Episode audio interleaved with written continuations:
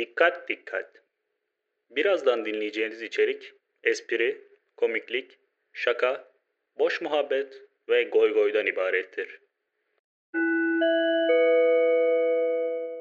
Gol Gol'e hoş geldiniz. Eren'le ve Alihan'la birlikte bendeniz moderatörünüz Burak. Karşınızdayız. Nasılsınız arkadaşlar? Alihan nasılsın? Seninle başlayalım.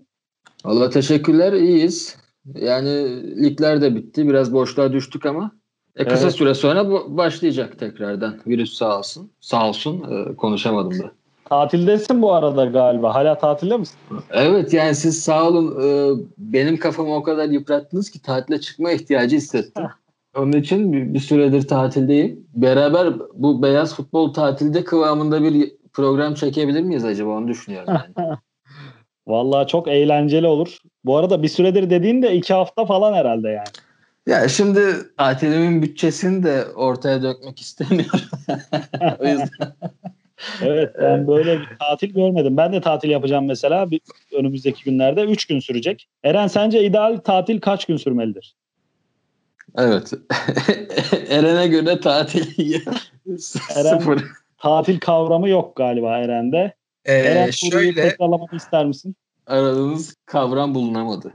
hayır ben konuştum ama o sırada mikrofonu kapatmışım. Bunu şimdi fark ettim. Ha. O yüzden tekrar benim ideal tatilimi söylüyorum. Hazır mısınız? Hazırız. İki yıl olmalı.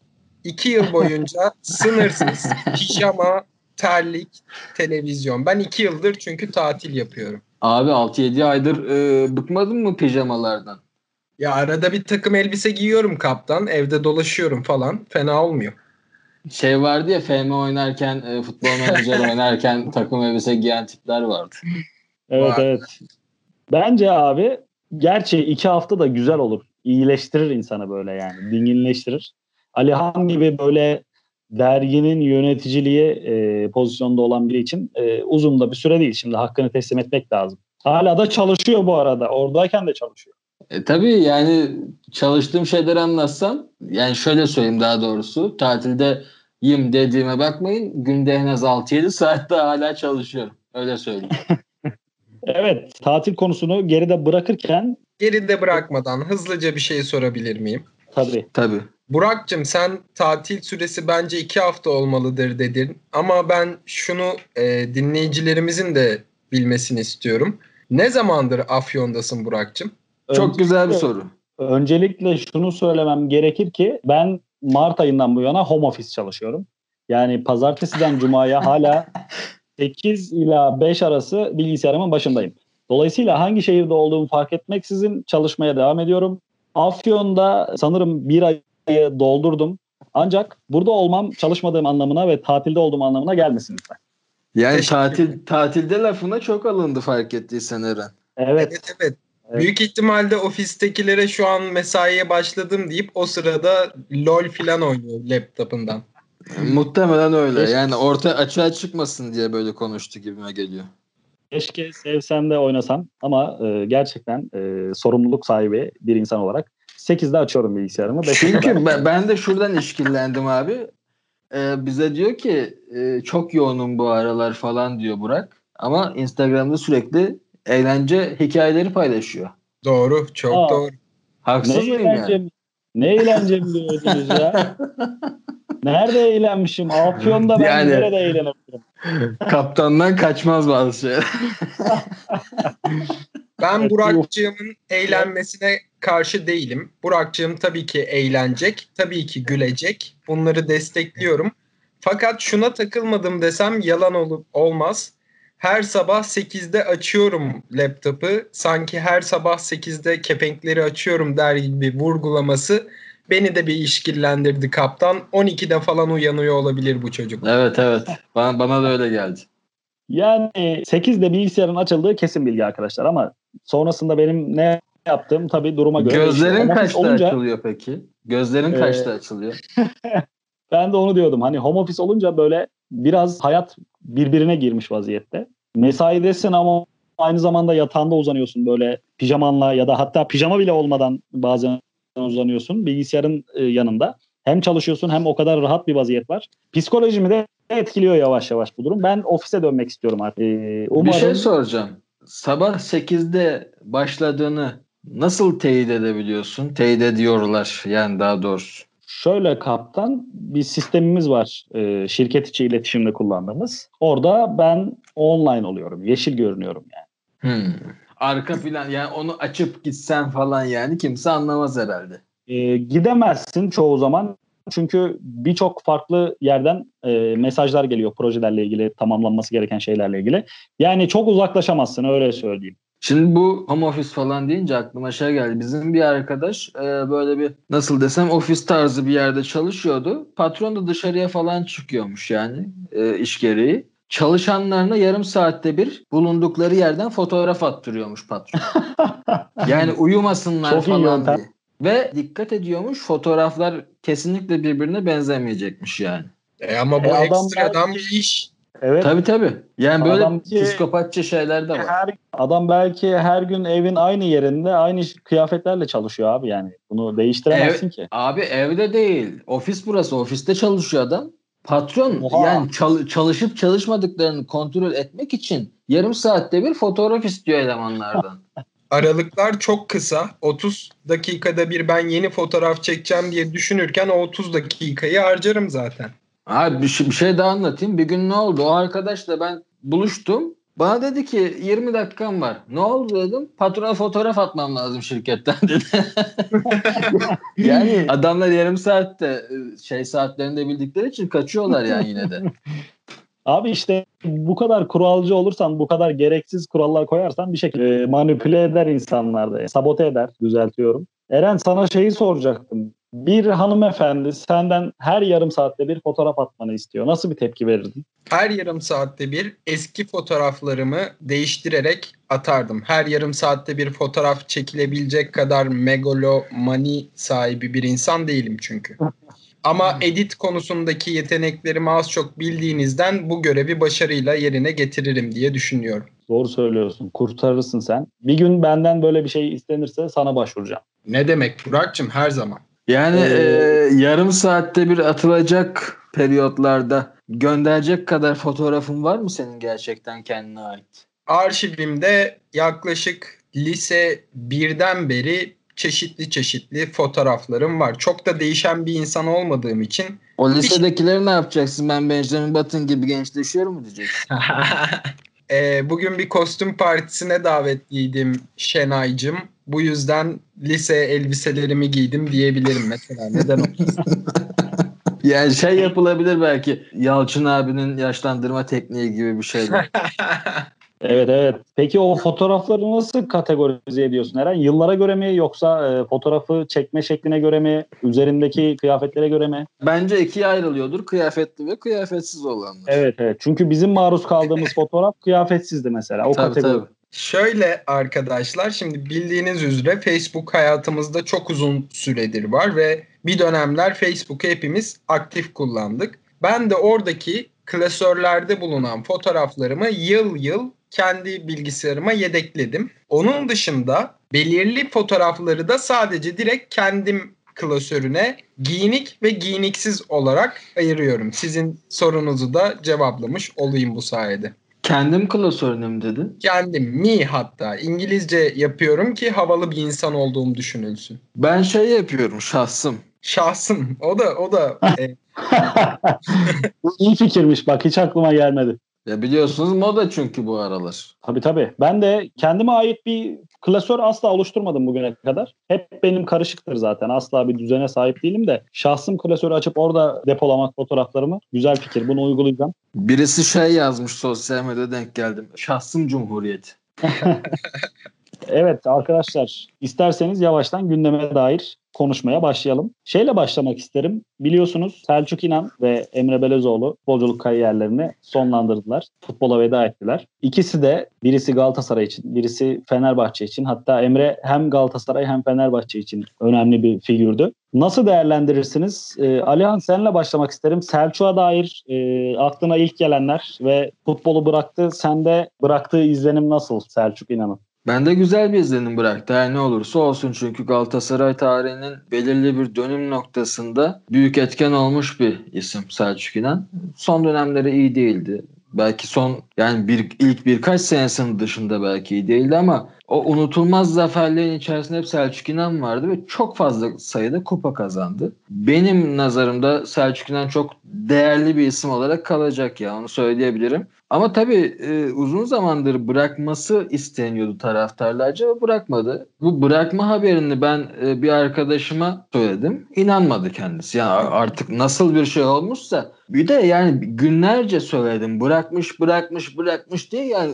tweetleri falan gösteriyorum. Yok bırakmamıştır diyor. İnanmıyor artık kimse yani Selçuk İnan'ın futbolu bırakacağına. En sonunda kabul etti arkadaşım bıraktığını. Artık öyle bir hale gelmiş. Selçuk İnan kıvamında bırakmadı. Onu söyleyelim sadece. Bir de Emre Belezoğlu bıraktı. Emre Belezoğlu'nda da ben bıraktığını bilmiyordum. Sosyal medyada fotoğraflarını gördüm. Herkes siyah beyaz Emre Belezoğlu fotoğrafı paylaşıyor. O da yeni adet herhalde. Yani futbolcu futbolu bıraktıktan sonra siyah beyaz neden fotoğraf paylaşılıyor onu da anlamış değilim. Ee, her neyse öldü sandım herhalde Emre. Yani bunun başka bir açıklaması yok. Ölen insanın arkasından paylaşılır bu tarz şeyler. Meğer futbolu bırakmış. Ben o siyah beyaz fotoğrafları hiç görmedim açıkçası. Cidden enteresan bir konu. Niye siyah beyaz paylaşılır? Dediğin gibi vefat eden insanları anlarken genelde yapılır ya da bir efekt olarak da kullanılır da futbolu bıraktığı için o fotoğrafları siyah beyaz yapmak ilginç. Selçuk konusunda da şöyle düşünüyorum ben. Futbolu zaten bırakmıştı yani çok olmuştu futbol bırakalı. Bu artık olayın e, resmi boyutu. Dediğin gibi bizleri çok mutlu etti. Çok şey kattı. Bir efsane yani bizim için. O yüzden e, bir burukluk var elbette ama zaten dediğim gibi fiili olarak futbolu bırakmıştı benim gözümde. Yaşanan tatsızlıklar da oldu formasını çıkarıp daha iyi terk etmek istediği anlar da oldu da orada tabii taraftarın da tutumu biraz tartışılır. Ama dediğin gibi ne olursa olsun e, iyi hatırlayacağım ben de Selçuk İnan'ı. Emre Belözoğlu her şey bir kenara futbolculuk kariyeri gerçekten örnek teşkil edecek bir kariyer. Ülke futbolu için ve Avrupa'da da oynadı. Tekrar döndü. En üst düzeyde performans gösterdi. 40 yaşına kadar. O yüzden Selçuk'tan çok ayrılıyor bu noktada aslında.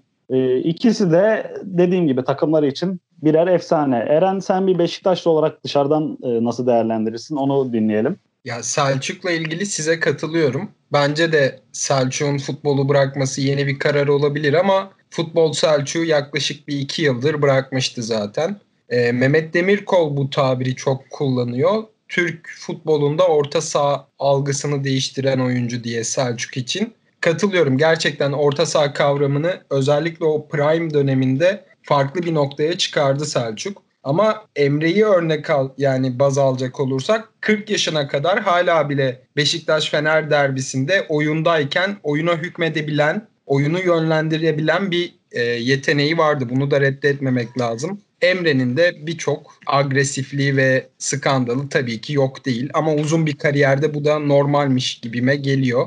Ya, normal olduğunu söyleyemeyiz bana kalırsa. Bu tarz şeyleri normalleştirmenin alemi yok ama Selçuk hakkında, Selçuk'un e, kişiliği hakkında ne kadar olumlu konuşabileceksek Emre hakkında da o kadar evet, konuşamayız evet. gibime geliyor yani bana. O konuda da birbirlerinin tam tersiler kesinlikle. Dikkat ederseniz girmedik yani Emre'nin karakteri konusuna. Girersek çünkü tehlikeli oralar biraz.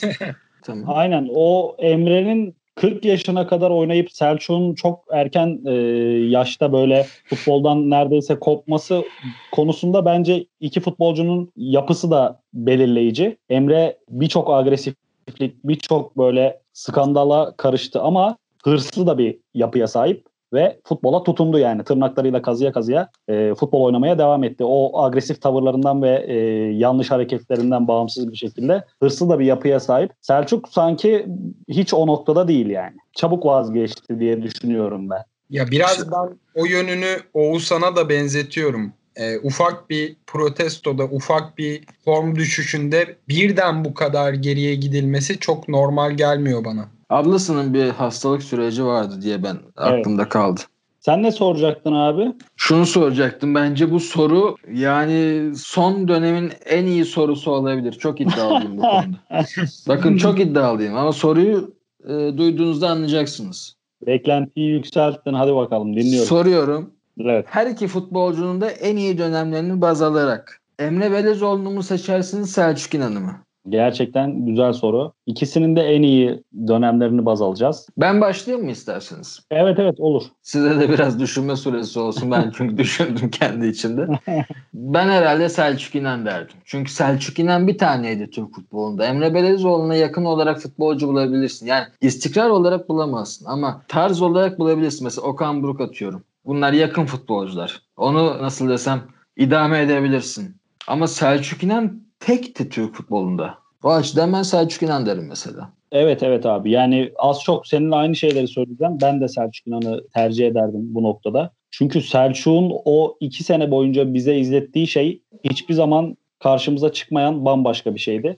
Emre'nin sürekliliği Selçuk'un çok çok ötesinde. O, o noktada çok Ya çok iyi. ona zaten Ama hiçbir şey soruda en söylemiyorum. iyi, soruda en iyi dönemlerini kıyaslıyor olduğumuz için Selçuk'un o her iki tarafı da çok çok iyi idare eden, her iki tarafı da başarıyla yerine getiren futbolu bambaşkaydı yani. Gözlerin pasını silen dedikleri şey Selçuk İnan'da bence hayat buluyordu. Ee, o yüzden ben de Selçuk diyeceğim. Eren sen ne diyorsun? Ya büyük ihtimalle ben de Selçuk diyeceğim. Çünkü hem gol hem asist olarak çift taneye çıkabilen bir oyuncuydu. Bir de çok fazla ceza sahası aksiyonu vardı Selçuk'un. Emre'nin hırsı, takım liderliği, oyun kurma becerisi, tekniği tabii ki bir noktada çok iyi durumda ama oyunu ofansa taşırken ben de Selçuk'a ihtiyaç duyardım gibime geliyor. Evet. Bir de şunu söyleyeceğim. Emre Belezoğlu'nun mesela Fenerbahçe'ye geldikten sonra kazandığı kupa sayısına bakalım. Bir de Selçuk İnan'ın Galatasaray'da kazandığı kupa sayısına bakalım. Fark daha net anlaşılır zaten. Tabii tabii. O noktada Emre Belezoğlu'nun. Galatasaray'da da kupaları var kaptancım. Hayır son son dönem için söylüyorum ben. O konuda evet. Ama Emre'nin son Fenerbahçe dönemi Emre'nin prime'ı değil. Selçuk'un e, kupalar dönemi Selçuk'un prime'ı. Öyle de bir şey var. Yo ben bence ya Emre Fenerbahçe çok yaşlı gelmedi ya. ilk döneminden bahsediyorsak ya. evet. Tabii ilk dönemden itibaren söylüyorum. 29'du ya Emre'de geldi. Yani en formda zamanda geldi. Yok canım en formda zamanını Inter'de filan harcadı Newcastle falan. Yo ben ona katılmıyorum. Orada daha ham bir futbolcuydu yani. Gelmesi gerektiği zamanda geldiğini düşünüyorum. Yani kes artık. ben bence çok formda bir döneminde geldi yani. Evet evet. Bu bir konuda de şuradan e, şuradan yola çıkalım mesela 40 yaşında e, 18 ile 40 yaş arası kariyeri olan bir insanın en formda dönemi sapmalar olabilir ama yani 28 29'dur. Doğru. ya ama 40 yaşında olması bir istisna zaten. Orayı baz almak. Yani bak ben bunu vücut yapısı olarak söyleyeyim. Yani 40 yaşına kadar sağlıklı futbol oynayabilen bir insan için en ideal yaş aralığı bana kalırsa hani 28-30 gibi falandır yani. Bir de abi şöyle bir durum var bence bu konuda. Emre'nin oyun stili de değişti yıllar geçtikçe. Evet. Tabii ki tabii ki. Emre hücumu, hücuma dönük bir futbolcuydu. İkinci döneminde kariyerinin daha defansif oynamaya başladı. O yüzden Emre'nin prime'ı biraz daha karmaşık Selçuk'a göre. Selçuk'unki çok netti. Bir Tabii, soru tabii. daha sorayım Bugün- mı? Bugün sen yönet programı Alihan'cığım sana dev Bugün be- bugün benim sorulardan gidiyoruz. Hadi hayırlısı. dinliyoruz. Ee, sorum şu. Sizce yani Emre Belezoğlu Galatasaraylıyım diye de demeç verdi. Fenerbahçeliyim diye de demeç verdi. Bunları konuşmaya tekrar tekrar gerek yok. Sizce Emre Belezoğlu küçüklüğünde hangi takımlıydı? Trabzonspor. Yemezler. Ya önümüzde şöyle bir örnek de var sevgili kaptan. Burak Yılmaz gerçeği var. Ya Burak Trabzon. ayrı ya ayrı bir ki Burak kadar konuda genişini bulamayız yani. Ya en son şöyle bir demeci var Burak'ın. Ben Beşiktaş kongre üyesiyim. Futbolu tabii ki burada bırakacağım deyip Lille gitmesiyle sonuçlanan bir süreç var. Ya bir de normal bir gitme değil yani biliyorsun. Kaçarak gitme bu artık. Evet evet. Açıklaması da biraz talihsiz. Yönetimi de tamam onun suçu yok ama zan altında bırakan bir açıklamaydı. Ben yani başarılar diliyorum kendisine de zaten çok da tuttuğum bir oyuncu olmadı hiçbir zaman. Evet. Soru neydi abi ya? Ben soruyu unuttum. Emre hangi takımda? Emre, Emre hangi takımlıdır esasında? Abi Soru bu. bence Fenerbahçeliydi ya Emre. Hani bu arada Galatasaray'da oynarken de bir Fenerbahçe maçında Fenerbahçe'ye e, yönelik küfürü de var. Ama onu ben şeye bağlıyorum. Saha içindeki o kendini kaybetme özelliğine bağlıyorum. Bence Fenerbahçeliydi Emre. Sen Galatasaraylı olduğunu mu düşünüyorsun küçükken? Ya o konuda net bir düşüncem yok açıkçası ama şunu hatırlatacaktım. Biliyorsunuz Newcastle'dan Türkiye'ye dönmek istiyor Emre ve Adnan Polat'a diyor ki beni alın. Yani Galatasaray. beni alsın istiyor. Galatasaray'ın o dönem bütçesi yetme, yetmediği için alamıyor. Ondan sonra Aziz Yıldırım devreye giriyor ve Fenerbahçe alıyor. Evet. Yani o dönem Galatasaray belki e, teklif yapmış olsa, bütçesi yetmiş olsa Emre Belezoğlu ismiyle Fenerbahçe ismi hiç yan yana dahi gelmeyecekti. Doğru. Ya, bu çok öyle şey bir şey değil. Beşiktaş efsanesi Metin Tekin'in adı da Metin Oktay'dan geliyor. Bunlar çok var futbolda ya. Bir de şöyle bir şey var abi. Emre sanki böyle özellikle futbol sahası içerisinde olmadığında çok makul bir insan. Açıklamaları vesaire de mantıklı. Hani Galatasaraylı olsa basın toplantısında Fenerbahçe'ye geldikten sonra ben Fenerbahçeliydim diyecek ve bu tantanaları, bu ı, karışıklığı yaşatacak birisi değil bence. Bunu düşünürdü yani. Hesap ederdi. Gerçekten Fenerbahçeli olmasa söylemezdi yani bence. Onu biraz önce ben de düşündüm. Çok doğru bir şey söylüyorsun bence Burak. Yani Beşiktaş'ta da oynasaydı Emre Belezoğlu ben şeye inanıyorum. Fenerbahçe için bu kadar yırtınmasını Beşiktaş'ta da yapardı diye düşünüyorum. O tamamen saha içi hırsıyla psikolojisiyle de alakalı bir şey olabilir. Çünkü maçtan maçlardan sonra yaptığı açıklamalar ve gelecek sezon planlaması için yaptığı çalışmalarla ilgili söylentiler gerçekten çok vizyoner hareketler bence. Vizyoner Ali Koç'la uyumlu o zaman. Evet evet çok. Evet bu arada şey de konuşuluyordu. Emre'nin futbolculuğa devam ederek bu işi yürüteceği de konuşuluyordu. Bence Fenerbahçe için çok hayırlı oldu futbolu bırakarak sadece o işe odaklanması ve oradan devam etmesi. Çünkü diğer Ersun, türlü büyük sıkıntı yaşardı. Ersun Yanal'a taktik veriyordu biliyorsunuz. Evet, evet. Kupa mücadelesinde de oldu. Deniz Türüç'ün oyundan çıkarılması ile ilgili Emre'nin ve Volkan'ın kararıydı. Deniz de şaşırdı. Gol attığı bir maçtı falan. Emre'ye ve Selçuk'a hayatlarının bundan sonrası için Yani bir de Em-. Emre konusunda bir de şey var. Yani e, bu kadar sabıkalı bir insan. Sabıkalarını şimdi saymaya başlasak yayını bitiremeyiz. Ama ne hikmetse herkes çok efendi. Sağ dışında çok efendi. Sağ dışında çok efendi. Herkes bunu söylüyor. Yani bunun dayanağı ne? Hani bir laf var osur osur ipediz. Yani biraz buna çıkıyor bu iş. Ben şey hatırlıyorum mesela. Emre'ye bu soru sorulduğunda yine olaylı bir maçtan sonra yani biz seni tanıyoruz aslında böyle biri değilsin sahada niye böylesin dendiğinde Emre'nin şöyle bir tepkisini hatırlıyorum ben. Hayır ben sağ dışında da böyleyim. Benden iyi biri olmamı beklemeyin ben bir futbolcuyum diye çıkışını hatırlıyorum. Öyle abi hani kim çıkardı bilmiyorum. Alihan dediğin çok doğru. Sağ dışında çok efendi. Ben bu arada az önceki tespiti yaparken efendilik kavramını özellikle kullanmadım. Sadece mantıklı, makul dedim kendisi için açıklama yaparken. Dediğin gibi o konu çok enteresan. Şeyi hatırlıyorum ben bir Başakşehir Rize maçı sonrasıydı galiba. Bir muhabiri dövmüşlerdi ya takım olarak. Evet evet evet. Mehmet Demirkol da bu konuda çıldırmıştı canlı yayında. O da aynı şeyi söylemişti. Hani saha dışında efendi de madem saha dışında neden muhabir dövdüler? Sonra gittiler lütfedip adamla röportaj yapıp kimse yapmaz bunu falan dediler. Oralara girersek biraz uzar konu. Bu konuyla ilgili başka sorun var mı Alihan? yok yok. Güzel. O zaman bu hafta için düşündüğümüz e, bir şey vardı. Sezonun Süper Lig için Kova 11'ini seçmek. Böyle özellikle beklenti, taraftarın beklenti içerisinde olduğu, camiaların beklenti içerisinde olduğu ancak o beklentiye belki hiç yaklaşamayan, belki birazcık e, katkı verip yine de hayal kırıklığı yaratan futbolculardan oluşacak. Ben bir 11 oluşturdum. Böyle programımızın 11'i olduğunu düşünüyorum. Ama şey yapalım isterseniz. Ben okuyayım 11'i. Üzerinden tartışalım. Tek tek gidelim hatta. Olur mu? Olur. Abi kaleye az çok tahmin edersiniz. Sarışın güzel. Evet. Buna itirazınız olmayacaktır herhalde. Ya Kesinlikle. hemen yok. hemen her mevkiye itiraz edebilirim ama buna edemem sanırım. Evet kalecimiz Karius. Kimse itiraz etmedi. Çok net bir konu gerçekten. Instagram'da pozlarını verdi. Yani ben tek şey şey yani. olarak söyleyebilirim. Bu Mustara sakatlanınca kaleye geçen poşetin adı neydi? Okan'dan Okan. bahsediyorum. Ha ha Okan, Okan'ı ben söyleyebilirim mesela. Abi, o biraz haksızlık olur çocuğa bence ya. Ya ben şöyle söyleyeyim yani hayatımda bu kadar kötü kaleyi çok az izledim ben. Abi, Çok net net söylüyorum bunu. Okan'ın iyiliği kötülüğü oraya girmeyeceğim ama Karius çıtayı Ben öyle bir yere koydu ki Tabii tabii yok yedek isim olarak ben yani aklıma geldi o açıdan söylüyorum. Abi şöyle bir durum var.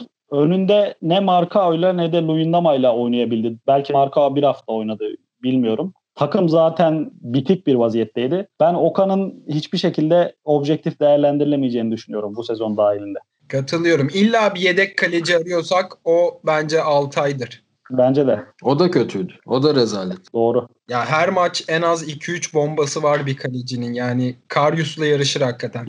Bomba bomba deyince aklıma kim geldi tahmin edin. Hami Mandıralı. Yok canım stoper de oynuyor. Bu kadro için söylüyorum. Ha. Kim abi? Ya bomba ve stoper kelimeleri Jailson. gelince. Jailson tabii ki yani Onyekuru'yu kovalayışı hala gözümün önünde. Ya çok Ya üzücü evet. bir sahneydi o ya. Gerçekten çok üzücüydü. Jailson bu arada teknik direktörlerin kurbanı oldu. Ersun Yanal Evet. orada denedi ısrarla arkasından denenmeye devam etti. Ama yaptığı bir sürü hata var. O yüzden Kova 11'e girmeyi kendi talebi olmasa da orada oynamak hak etti. Zaten ben de koymuştum kadroya. Diğer stoper bu arada 3 tane stoperimiz var. Üçlü defans oynuyoruz. Hüseyin Türkmen ismini uygun gördüm ben oraya. O da sağ olsun bayağı malzeme verdi ve gerçekten çok kötü. Yani genç anlayabiliyorum. Hatalar yapıyor ama Ozan Kabak da gençti be abicim. Şimdi Abi e, siz Hı hı. stoperleri söyleyin. Eğer benim kafamdaki isim yoksa ben bir isim söyleyeceğim size. Tamam abi. Hüseyin'le ilgili şöyle küçük bir yorum yapayım. Ee, takip ettiğim çok iyi Trabzonsporlu e, arkadaşlarım var. Yani tamamının antipatisini kazanabilmeyi başarmış bir oyuncu. Ben acaba çok mu yükleniliyor diye bu konularda biraz da temkinliyimdir. Birkaç kez özellikle takip ettim, izledim. Hüseyin gerçekten yeteneksiz bir futbolcu bence de. Ee, diğer stoper de aslında bir stoper değil ama orayı üçlemek adına ben Şener'e uygun gördüm. Douglas olabilir mi? Çok net olur, o da olur. Benim aklıma stoper olarak şu geldi. E, yerli Puyol, Sadık Çiftpınar. Sadık bu kadar kötü değildi bu sezon ya. Sakatlandı çocuk. Aa saçmalamayın. Ya bu kadar. O da çok hata yaptı. Bence Sadık'a gelene kadar Fenerbahçe'de bir sürü bomba var savunma hattında ama Sadık'ın o kadar kötü olmadığını düşünüyorum. Yani sakatlanana kadar fena değildi. Abi bir de Sadık yani hangi beklentiyle transfer edildi ki? Sadık'ın hani ne olması bekleniyordu? Ben Yedek, Malatya Spor'dayken yedek canlı stoper diye transfer ettiler diye hatırlıyorum ben. Yani ilk 11 değil de yedeklesin diye yaptılar o hamleyi. Sanki bu üçlüyü en iyi tamamlayacak isim Douglas'mış gibi. Çünkü Sivas Spor'da inanılmaz bir performans gösterip Evet. geldi Beşiktaş'a. Çok büyük beklenti vardı. Douglas'ta hemfikiriz herhalde üçümüzde. Evet Şener de çünkü yedek olarak alındı. Tabii tabii. Doğru. O zaman Douglas buraya ekleniyor ve defans hattımızı tamamlıyoruz. Geçelim orta sahaya abi. İkili bir e, ön liberomuz var. Bunlar ise Uzun adam. Enzo uzun Hatırlar mısın Enzo'yu Alihan? Yani hatırlamaz olayım ya. Çok kötü bir dönemdi o dönem. Enzonzi o kadar Evet, kötü oynadı gerçekten. mı beyler cidden? Ben Ya Çok- Enzonzi kötü oynamadı. İşte tuhaf olanı o. Enzonzi'nin oynadığı dönem çok kötüydü. Ya ona katılıyorum ve Enzonzi'nin performansının da aslında hiç de fena olmadığını düşünüyorum ben. Tabii, hakkı, ya, hakkı yendi yani bence. Özellikle o sakinliği, topu oyuna sokuşuna falan ben çok hayran kalmıştım izlerken.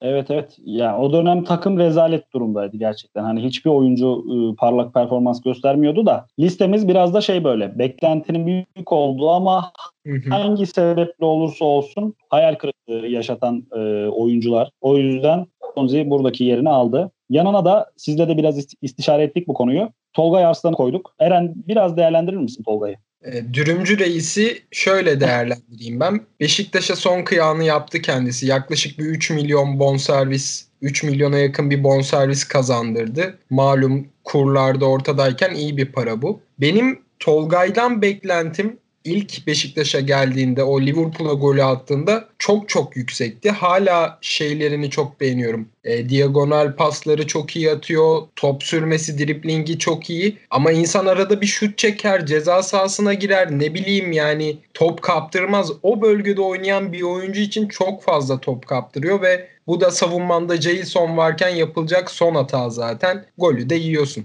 Evet yani Tolgay böyle abi hiçbir şey ortaya koymadı ya. Hani önceki sezonun devre arasında katıldı Fenerbahçe'ye yanlış hatırlamıyorsam. Devre arası transferiyle gelmişti. Biraz olsun beklenti vardı Tolgay'dan yani. Birkaç maçta hatta denendi de ilk 11'de başlatıldı. Önemli sorumluluklar da verildi kendisine ama bunların hiçbirini başararak listemize, kadromuza dahil olmuş oldu. Ersun Yanal'ın bilerek Tolgay'da ısrarcı olduğunu, transfer ettirdiğini hatırlıyorum o dönem için. Evet, evet aynen öyle. Alihan Tolga ile ilgili bir yorumun olacak mı yoksa geçelim mi ön tarafa? Olacak. Yani şimdi beyler biraz haksızlık da yapıyoruz. Şimdi devre arasında bir durum da çok güzel gitmez mi beyler ya? Yapmayın şimdi hepimiz e, Türk insanıyız ya. Adamın yani Vallahi kim- gider. ben de ben de boğaza düşkün bir insan olarak yani canım bir şey çektiği an hiçbir şey gözüm görmez. Ben adamın canı çekmiş o, o an. bir de ben şeyi merak ediyorum. Nereden temin etti? Bu konu çok tartışıldı o dönem. Nasıl stada dürüm girebilir falan diye. Statlarda şöyle bir uygulama varmış. O stadın yönetimi yemek hazırlatıyormuş teknik ekip vesaire vesaire için. İşte maçtan önce yenilebilsin falan diye. Tolgay da devre arasında e, Başakşehir stadı görevlilerinden dürüm kimilerine göre de pilav üstü et temin ettirmiş ve soyunma odasında Şenol Güneş'in gözüne baka baka yemiş. Abi yılın yılın e, Vitas Reis ödülünü de adıyor de olabilir. olabilir olabilir. Abi Ama Şenol olay Güneş, önceki abi sezon. Şenol Güneş de buna karşılık olarak kafasına dikiş mi attırmış? Şöyle olmuş. Rivayetler şu yönde. Tolgay hocam ben oynayacak mıyım diye sormuş devre arasına girilirken. Girmeden önce pardon. Şenol Güneş de bakacağız demiş maçı izlerken. Sonra da madem oynamayacağım dürümümü yiyeyim tepkisi göstermiş Tolgay kardeşimiz. Hayır hayır sen, ben olayı- sen benim soru, sorumu anlamadın galiba. Ben senin sorunu anladım da adamın kafasına atılan bir şeyden dikiş atılmasıyla dürümün ne alakası var kaptan? Abi bir şey atıldım peruk atıldı yapma gözünü seveyim ya. Yani Ali Peruk- Ya yani peruk atıldığında provokasyona Abi bir başladı. şey- bir şey söyleyeceğim. başladı. Abi çok net bir şey söyleyeceğim. Peruk atıldığında dikiş atılması ne kadar bağlantılıysa karşında durum dürüm yendiğinde de dikiş atılması o kadar bağlantılı bana kalırsa. Yani fizik kuralları bize şunu gösteriyor kaptancım. Bir peruk atıldığında kafadan sekmesi o şekilde olmaz. Çünkü peruk hafif bir şeydir. Orada kafaya aldığı darbeden sonra sendelemesi başka bir şey atıldığını kanıtlıyor aslında. Ama tabii ki aya da gidilmediğini, bunun bir photoshop olduğunu söyleyenler var. İstediğine inanabilirsin. Evet. Bu kadar da sert çıkışırım, aklınızı alırım. Ortalık kızıştı yalnız ben sert çıkışırsam biliyorsun. Çıkışın tam olur yani. Tolgay konusunda Eren'cim bu arada olayın arka planını bilmiyordum. Ben Tolga'ya hak verdim. Hocam hocam oynayacak mıyım demiş. Hoca da isteksizmiş belli ki. Bakacağız demiş. E arkasından yapılacak bir aktivite de yok. Bu adam da dürümünü yemiş yani. O yüzden ben dürüm konusunda Tolga'nın arkasındayım bu saatten sonra. Ben de kesinlikle katılıyorum. Ben de Hemen- arkasındayım. Ben dürüm severim. Beyler buradan o kanıya varmayalım. Yani ben diyorum ki acaba şimdi biraz da reklam almak belki duyarlarsa dinlerlerse reklam verirler mi diye düşünüyorum da yemek sepeti üzerinden mi sipariş verdi diyorum Tolgay. Aslında öyle Yani- bir şey yapsa bir Yani- sponsorluk anlaşması da kapabilirmiş. Yok yok bizim açımızdan diyorum canım Tolgay Tolgay Tol, e, konuş yemek sepeti falan deyince konuşamadım bak sponsorluk falan deyince. Şu anlama geliyor mu? Yemek sepeti her yere ulaşabiliyor. Gelir. Geliyor Bu değil mi? arada Joker Şöyle bir şununla e, yemek sepetiyle ilgili şöyle bir anekdot sunayım sana kaptancım. Benim bir arkadaşım Afyon'da şu anda ve onunla yaptığım konuşmalarda yemek sepetinin orada bile çalıştığını bana söylüyor. Her yere gidebilir o yüzden. Abi Afyon'da da çalışıyorsa zaten tamam yani. E yani Yemek sepeti Afyon'da kusursuz bir şekilde çalışıyor. Afyon'un herhangi bir noktasından verdiğim sipariş bulunduğum herhangi bir noktaya kusursuz ulaşıyor. Buradan yemek sepetine sonsuz teşekkürler. Yemek sepeti duy sesimizi. Nevzat Aydın'ın da ellerinden öperiz. Kendisine Evet, sahip- kendisi de çok vizyoner bir insandır yani bu arada. öyledir Kesinlikle. öyledir. Yemek sepetinin şeyinde çalışma yerinde uyku odaları varmış. Hayalim orada çalışmak. Tabii tabii yani o açıdan da Plase dergide ben çok uyuştuk uyuştuğumuzu düşünüyorum yani Nevzat Aydın ve kesinlikle. Plase derginin. Bir de Nevzat Aydın'la Instagram'dan takip ettiğimiz hanımefendilerin tamamı ortak. Bütün Victoria's Secret mankenlerini ve e, henüz keşfedilmemiş yetenekli arkadaşlarımızı takip ediyor. Ben de onunla birlikte takipteyim. Yani zevklerimiz bile ortak ya düşünebiliyor Tabii. musun? Tabii tabii kesinlikle. Yemek Buradan sepeti. geçmiş olsun var. dileklerimizi de iletelim Sayın Aydın'a. Trabzon'da galiba o da yönetimde görev alıyor. Yok Seneye şu an almıyor da. Alıyor İyi mu? Trabzonspor. Evet iyi Trabzonspor. Evet evet. Yani bir de yani şimdi Trabzonlu insanlarımız al- alınmasın zaten pek dinleyen yoktur da. Neyse ben bunu söylemeyeceğim. Ben tahmin ettim ne söyleyeceğini o yüzden söyleme gerçekten bunu. Yok ben bunu söylemeyeceğim abi. Onu, onu söyleme. Evet. O yüzden Ya ben bu- hemen bu- ön tarafa geçiyorum arkadaşlar. Geçeyim mi? Geç Aynen. geç. Bir üçlümüz var abi önde. Sol tarafa Babel yazıyorum. İtiraz olan var mı? Kesinlikle. Yüzde yüz. Büyük bir hayal kırıklığı. Yani gerçekten benim belki de sezona dair bireysel olarak en büyük hayal kırıklığım Babel. Çok şey bekliyordum. Fos.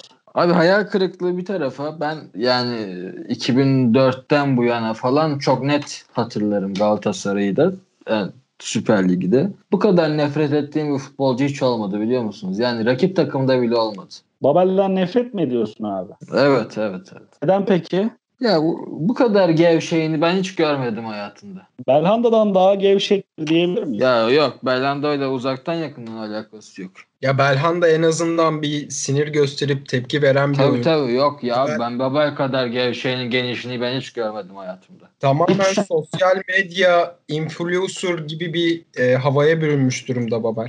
Evet doğru. Babel'in hemen yanına forvet arkasına Diaby'i uygun gördüm. Kendisi son haftalarda yükselen bir performans gösterse de ilk performansları sezonun sonuna kadarki performansı hatta son dilimine çok kötüydü. Eren Diaby'i ç- çok değerlendirdin bu programda. Birkaç kelam etmeni isterim. Beşiktaş Gençler Birliği maçından sonra en çok sevindiğim haber Beşiktaş'ın üçüncü olması, Şampiyonlar Ligi ihtimali doğması değil, maçtan hemen sonra Diaby ile ayrılınması oldu. Yönetime ve Sergen hocama bu doğru karardan dolayı çok teşekkür ediyorum. Yani senin de dediğin gibi forvet arkasında belki bir iki bir şey yapıyor gibiydi ama abi bir insan bu kadar mı kötü pas tercihlerinde bulunur? Gerçekten tırnak yedirtiyordu ya. Diaby ile ayrıldı mı Beşiktaş bu arada? Maç biter bitmez ayrılma şeyi resmi hesaptan açıklandı abi. Müthiş bir hareket. O da o da çok ağır olmuş ya. Ya kendisi de ağır bir futbolcuydu. Şimdi kaptancım savunma bana diye bir. Ama şimdi yani şunu da adam demez mi? Ya bu yoklukta üçüncü yaptım sizi falan dese. Öyle bir şey demeye bence yüzü tutmaz gibime geliyor ya. Bak Diaby'nin bir iki tane kaçırdığı boş kale goller var tamam? Ligin ilk yarısında ve Sergen döneminde. Onları atsa ve Beşiktaş puan almış olsa çok seyli sağlı bir teori bu farkındayım. Ama yine de potada kalma ihtimali vardı Beşiktaş'ın. Şu anda 6 puan filan fark yedi büyük ihtimalle. Yani boş kaleye bir de hani dolu kale de değil. Boş kaleye gol kaçıran bir adamdan bahsediyoruz. Evet şeyden Gençler Birliği maçından önce çünkü bazı haberler okumuştum ben sözleşmesinin uzatılmasını istemiş Sergen Yalçın falan diye. Bence de hayırlısı olmuş. Maçtan hemen sonra yapılması da bu senin düğünümde bile oynatmam tavrına yakın bir tavır. evet dinlemişler herhalde. Ya yönetimden görüştüğüm bazı insanlar var. Yok değil. Sergen hocamla da maçtan sonra istişare yaparız ara sıra. Ona Evet. bu aklı ben verdim desem yalan olmaz. Maçlardan sonra seni mi arıyor yani Eren'cim bu maç nasıldık falan diye. Yok maçlardan sonra önce başka insanları arıyor. Sonra ben WhatsApp'tan yazıyorum. Efsane, Legano nasılsın diye. O hemen beni arıyor. Biliyor çünkü kontörüm olmadığını. Arıyor. 3-5 muhabbet ediyoruz. At yarışı hakkında konuşuyoruz. Önümüzdeki hafta neler olur bunları değerlendiriyoruz. Kazandırıyor mu Sergen Yalçın? Tüyolarıyla. Valla sayesinde bir iki ganyan tutturdum. Tutturmadım değil. Çok iyi Güzel. anladım. Güzel. Güzel güzel. Evet Diaby'nin hemen sağında yani sağ kanatta. Bu arada kendisi genelde solda oynar. Ben Geri Rodriguez'i aldım. Hemen niye aldığımı açıklayayım abi. Galatasaray performansı düşünülerek muhtemelen Fenerbahçe'ye transfer edildi. Ama uzaktan yakından alakası yok bu performansın onunla. Elbette takım çok kötüydü. Önünde bir Gomis yoktu. Arkasında bir Fernando Ndiaye ikilisi yoktu falan ama yine de Geri Rodriguez bence büyük hayal kırıklığı oldu. Sizin alternatifiniz var mı ya da geriye ne dersiniz? Alihan seninle başlayalım. Geri iyi değildi ama Feguli de yani çok kötüydü ya bu sene. Doğru. Ben Feguli'nin Doğru. katkı verdiğini düşünüyorum az çok. Bence Jimmy Durmaz'ı buraya ekleyebiliriz. Veya Bence Jimmy Durmaz'dan beklenti yoktu ki. Yani şöyle söyleyeyim. Feguli bir önceki sezon takımı tek başına şampiyon yapmış futbolcu. Öyle. Be- Belanda ile birlikte. Hani ve onun üzerine böyle bir sezon yaşandığında çok büyük hayal kırıklığı. Ama şey diye hatırlıyorum ben. Geçen sezonun ilk bölümünde yine Feguli bir sallantıdaydı. Sona doğru form tuttu diye. Ama yani şampiyon yapan da Feguli'ydi yani. Çok kritik goller atıyordu. Çok doğru. Çok çok. Doğru Feguli hayal kırıklığı ya gerçekten. Peki şeyi soracağım size. Sadece bu sezon için değil, geldiği günden beri yarattığı hezeyan bakımından bakarsak Mehmet Ekici'yi hangi sıraya koyarsınız? Ya bu Mehmet Ekici olayı bana kalırsa futboldan anlayıp anlamama olayı. Yani Mehmet Ekici'den çok ıı, üstün şeyler bekleyen insan zaten futboldan çok fazla anlamıyordur. Yani bu tarz şeyleri de kalıpları da kullanma, kullanmayı sevmiyorum. Şu anlamıyordur, bu anlamıyordur diye ama yani Mehmet Ekici belli bir oyuncu. Beklentiden ziyade şunu diyorum. Geldi ve oynadığı maç sayısı çok az. Oynadığı maçlarda bir şey yapıyormuş gibi gözüküyor ama ilk 11'e koyduğunda yine sahada yok. Ya Bence bu, bu adam top- böyle ya. böyle yani. Evet evet ben de katılıyorum Ali. Yani hakikaten ben Mehmet Ekici'yi hiçbir zaman böyle bayılarak izlemedim zaten. Bir ara üst düzey bir form grafiği vardı gerçekten de. Büyük beklentilerle transfer edilecek böyle Fenerbahçe'ye, Galatasaray'a ya da Beşiktaş'a bir futbolcu değildi bence de. Bir denendi Trabzonspor ve olmadı. oyuncusu Ya, bence Trabzonspor'da iş yapabilecek bir oyuncu. Yani çok öyle Avrupa potası istiyorsan çok da işine yarayacak bir oyuncu olduğunu sanmıyorum. Yine de bütün bu yatışına ve formsuzluğuna rağmen sizin Kadıköy'deki galibiyetinizde sonradan oyuna girip bir free kick kullandı. Aman Allah'ım. Muslera da efsane bir kurtarış yaptı ama Evet, o frikik güzeldi. duran top yeteneği gayet üst düzey bir oyuncu. Trabzon'da bu arada şu anda Trabzon'da olsa kadroya girmesi mümkün değil bu arada. O Tabii gittiğinden ki. beri Trabzon kadrosu da çok kaliteli hale geldi. 18'e bile giremezdi. Ya Evet. Mehmet Ekici'nin Sosa'yı kesmesi diye bir gerçek olabilir mi bu hayatta? Değil mi? Çok doğru. Ön tarafa geçiyorum forvet hattına. İkili bir forvet hattımız var. Belki kitleleri karşıma alacağım. Belki desteklediğim takımın taraftarlarını karşıma alacağım. Belki Alihan'la burada kavga edeceğiz. Birbirimize gireceğiz. Ama Radamel, Garcia, Zarate, Falcao benim için sezonun hayal kırıklıklarından birisidir. Ee, yarattığı beklenti, çizmiş olduğu grafik bun- bundan öncesi için ben de çok daha fazlasını hayal ettiriyordu. Ancak vasat bir performans, birçok maçta oynamayan bir Falcao, sakatlıklarla boğuşan bir Falcao ve maaşı da Allah bereket versin ziyadesiyle yüksek bir futbolcu. Ben o yüzden kadroya aldım. Ne dersiniz? Alihan seninle başlayalım. Yani neden aldın diyemem. Ama başka isimler de bulurum yani şahsen. Evet, Vedat Muriç de mesela çok kötüydü. Ben katılmıyorum buna. ben de. Özellikle ilk yarıdaki performansı üst düzeydi bence Muriç'in. Beklenti olarak ben düşünüyorum. Yani her futbolcuda beklenti ve performans olarak düşüyor. Şimdi artık kariyerin sonuna gelmiş bir Falcao'dan benim çok bir beklentim yok. Yani 30-35 gol atsın diye bir beklentim yoktu yani. Adam zaten yarım devre oynadı. Yarım devrede 10 gol attı. Hani Allah bereket versin denir buna. Çok fazla bir şey denmez bana kalırsa. Ama abi bu kadar para verdiğin yani şu ekonomik durumda bu kadar para verdiğin bir futbolcunun Abi adam daha sakatlandı. Yani geliyor. şimdi sakat sakatlığa yani bir şey diyemezsin orada. dersin abi sakatlığı da hesaba katarak transfer edeceksin o zaman yani. Ya bir de Ama bak bu ba- bazı sakatlıklar vardır. Şimdi geçmişe dayalıdır. Bazı sakatlık vardır. Şapkadan çıkar yani.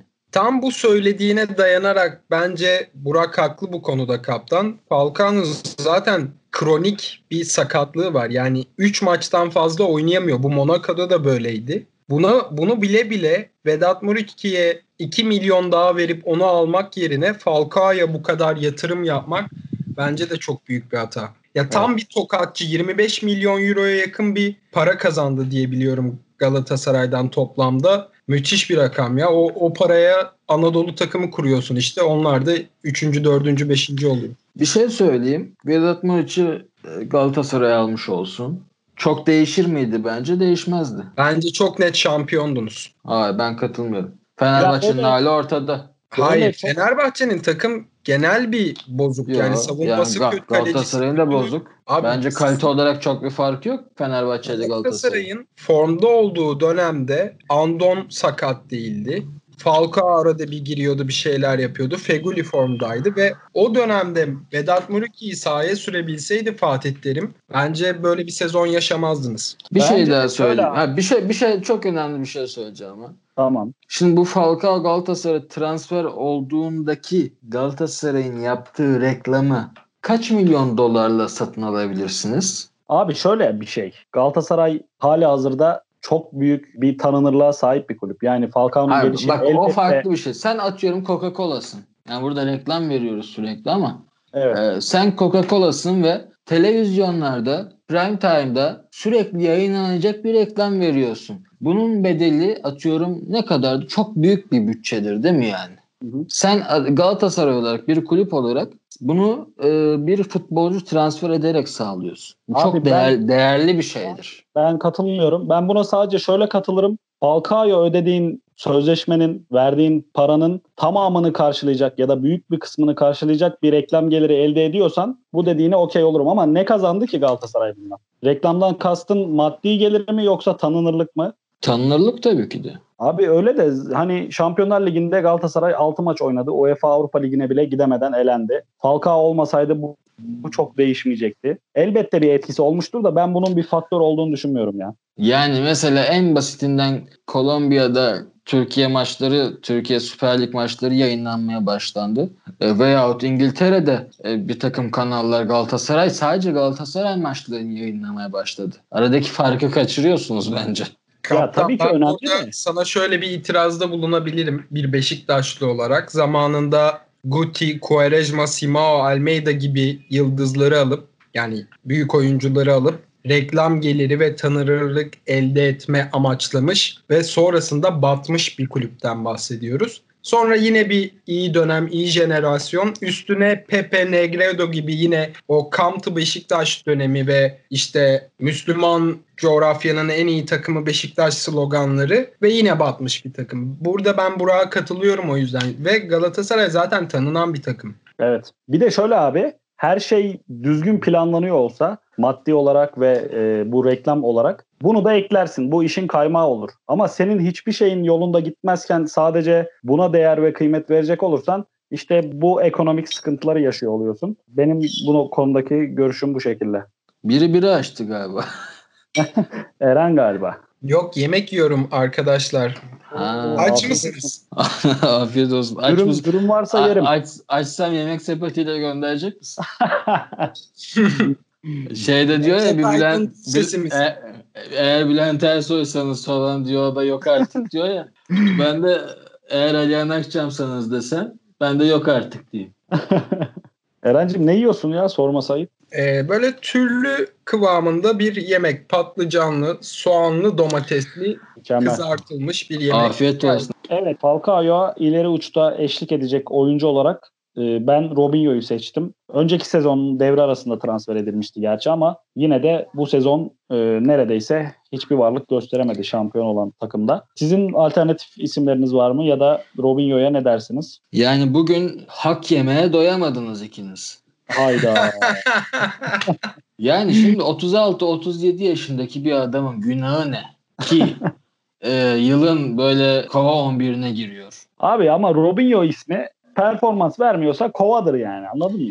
Abi adam futbolu bırakacak ya. Ne performansından bahsediyorsun? O zaman bıraksın futbolu yani oynamasın. o zaman Ya o sözleşmeyi niye imzalıyor kaptan? Evet o parayı Vay. almasın. Ulan her futbolcu e, futbolu bırakana kadar çok mu iyi oynuyor? Oynamasın işte abi. Oo siz bugün çok hak ediniz ya. Ya ben bu arada Gü- Güven Yalçın'ı da oraya eklemek isterdim ama Robinho'ya da hiç itirazım yok. Güven de olur. Umut Nayır bile olabilir bence ya. Umut'u da Umut'tan da daha fazla şey bekliyordum ben. Rodelega, Rodelega olabilir mi? Rodega iyi oynadı be. Hayır Denizli sporluların çok büyük varyansını var. Abi Bence bence de, Denizli'nin ligde kalmasında pay sahibi oyunculardan biri. bence de iyiydi yani. Yani ben Beşiktaş'ta olsun isterim şahsen Rodega'nın. Aa kim? Yani bu ismin aklınıza gelmemesi. Kim o? Trabzon söylüyorum. Ya söylediğimde çok şaşıracaksın. Staric. Aa evet ya. Evet ya bak o kadar Abi, unutmuşuz ki adamın gitmesini. Yani tek bir oyuncu seçin kova deseler Storic o, o bile olabilir yani. Kesinlikle kesinlikle katılıyorum buna. Bunu nasıl atlarız? Müthiş bir ekleme oldu abi. Robinho'ya hakkını teslim edelim hadi senin de gönlün olsun. Ya adamın kalbi kırılacak yani. Dinlese adam diyecek ki Staric varken beni seçtiler. Yani bunu gerçekten unutup bitirseydik programı bizi dinleyen 15 Çok kişinin büyük tepki alırdık. Evet evet çok büyük tepki alırdık. Müthiş bir ekleme oldu gerçekten. Teşekkür ederim Alihan. Büyük Ben başkan, e, başkan diyorum. Kaptan bir şey sormak istiyorum. Tabii abi. E, senden rica etsem Robinho ile yaptığın kişisel sohbetinde bir anlık gafletle onu dahil ettiğimizi sonra hatamızdan döndüğümüzü söyler misin? Tabii tabii biliyorsunuz Robinho da benim sıkı dostumdur yani. Tabii tabii. Tabii. Aile dostumuz diyebilirim. Ee, şimdi zaten iki gün sonra bir barbekü festivali var. Bizim e, Tatilde vi- berabersiniz. Tabii tabii. Villada bir barbekü festival, e, festivali var. Evet. Orada aktarırım yani sözlerinizi. Çok müteşekkir olurum. Lütfen ile kendisinden özür dilemiş, e, hakkını teslim etmiş olalım. Evet arkadaşlar, ziyadesiyle uzun sohbet ettik. 11 üzerinden ve Emre Belözoğlu, Selçuk İnan üzerinden ilerlediğimiz bir program oldu genel olarak. E, ama doyurucu oldu bence. Ne düşünüyorsunuz? Kesinlikle öyle. Şunu söyleyelim dinleyenlere. Önümüzdeki haftayı kaçırmasın kimse. Evet, Çünkü çok bomba bir yayın olacak. çok bomba bir yayın olacak. Nasıl olacak? Bugüne kadar konuştuğumuz ve bizleri kahkahaya boğan, aynı zamanda sizlerden aldığımız tepkilerle de kahkahaya boğulduğunuz konuların bir harmanlamasını yapacağız tabiri caizse. Ve sezonun adamlarını seçeceğiz aynı zamanda. Ciddi bir hazırlık sonucu e, aldığımız bir kayıt olacak. Kendimize çok güveniyoruz açıkçası. Ben de dinleyicilerimize bir şey söylemek istiyorum. Söyleyebilir miyim? Tabii. Ulan zaten 13-14 kişisiniz. Bir zahmet haftaya da dinleyin be. Evet Eren'cim haklı bir isyan gerçekten. Tanıyoruz zaten hepsini değil mi? E hepsini de tanıyoruz. Yazıklar olsun ya. Bazı tanıdıklarımızı da göremiyoruz o listede. Ben hepsine tek tek şey yapacağım. Merak etmesin. Tabii. Buradan bir öz eleştiride bulunabilir miyim ben de Alihan? Tabii. dergimiz adına dergimizin e, iletişimde olduğu grupta yaklaşık 60-70 kişi var yanlış bilmiyorsam. Evet. Ama bizim dinlenmelerimiz bunun yarısı kadar bile olmuyor kimi zaman. Buradan dergideki arkadaşlarımıza da ufak bir sitem e, etmiş olalım. Bu kısmı özellikle gruba atabilirsiniz. Destekliyorum. Süper. O zaman haftaya bomba bir yayınla karşınızda olacağız diyerek bu haftalık yayınımızın sonuna gelelim. Bizi dinlediğiniz, bize katlandığınız, bizimle birlikte eğlendiğiniz için teşekkür ederiz. Kendinize iyi bakın. Hoşçakalın. Özellikle bu yayında bir dakika Eren. Bu yayında Eren ve Burak'a katlandığımız için onların ada- onların adaletsizliklerine katlandığımız için teşekkür ediyorum ben de kendi adıma. Hoşça kalın. Hoşçakalın.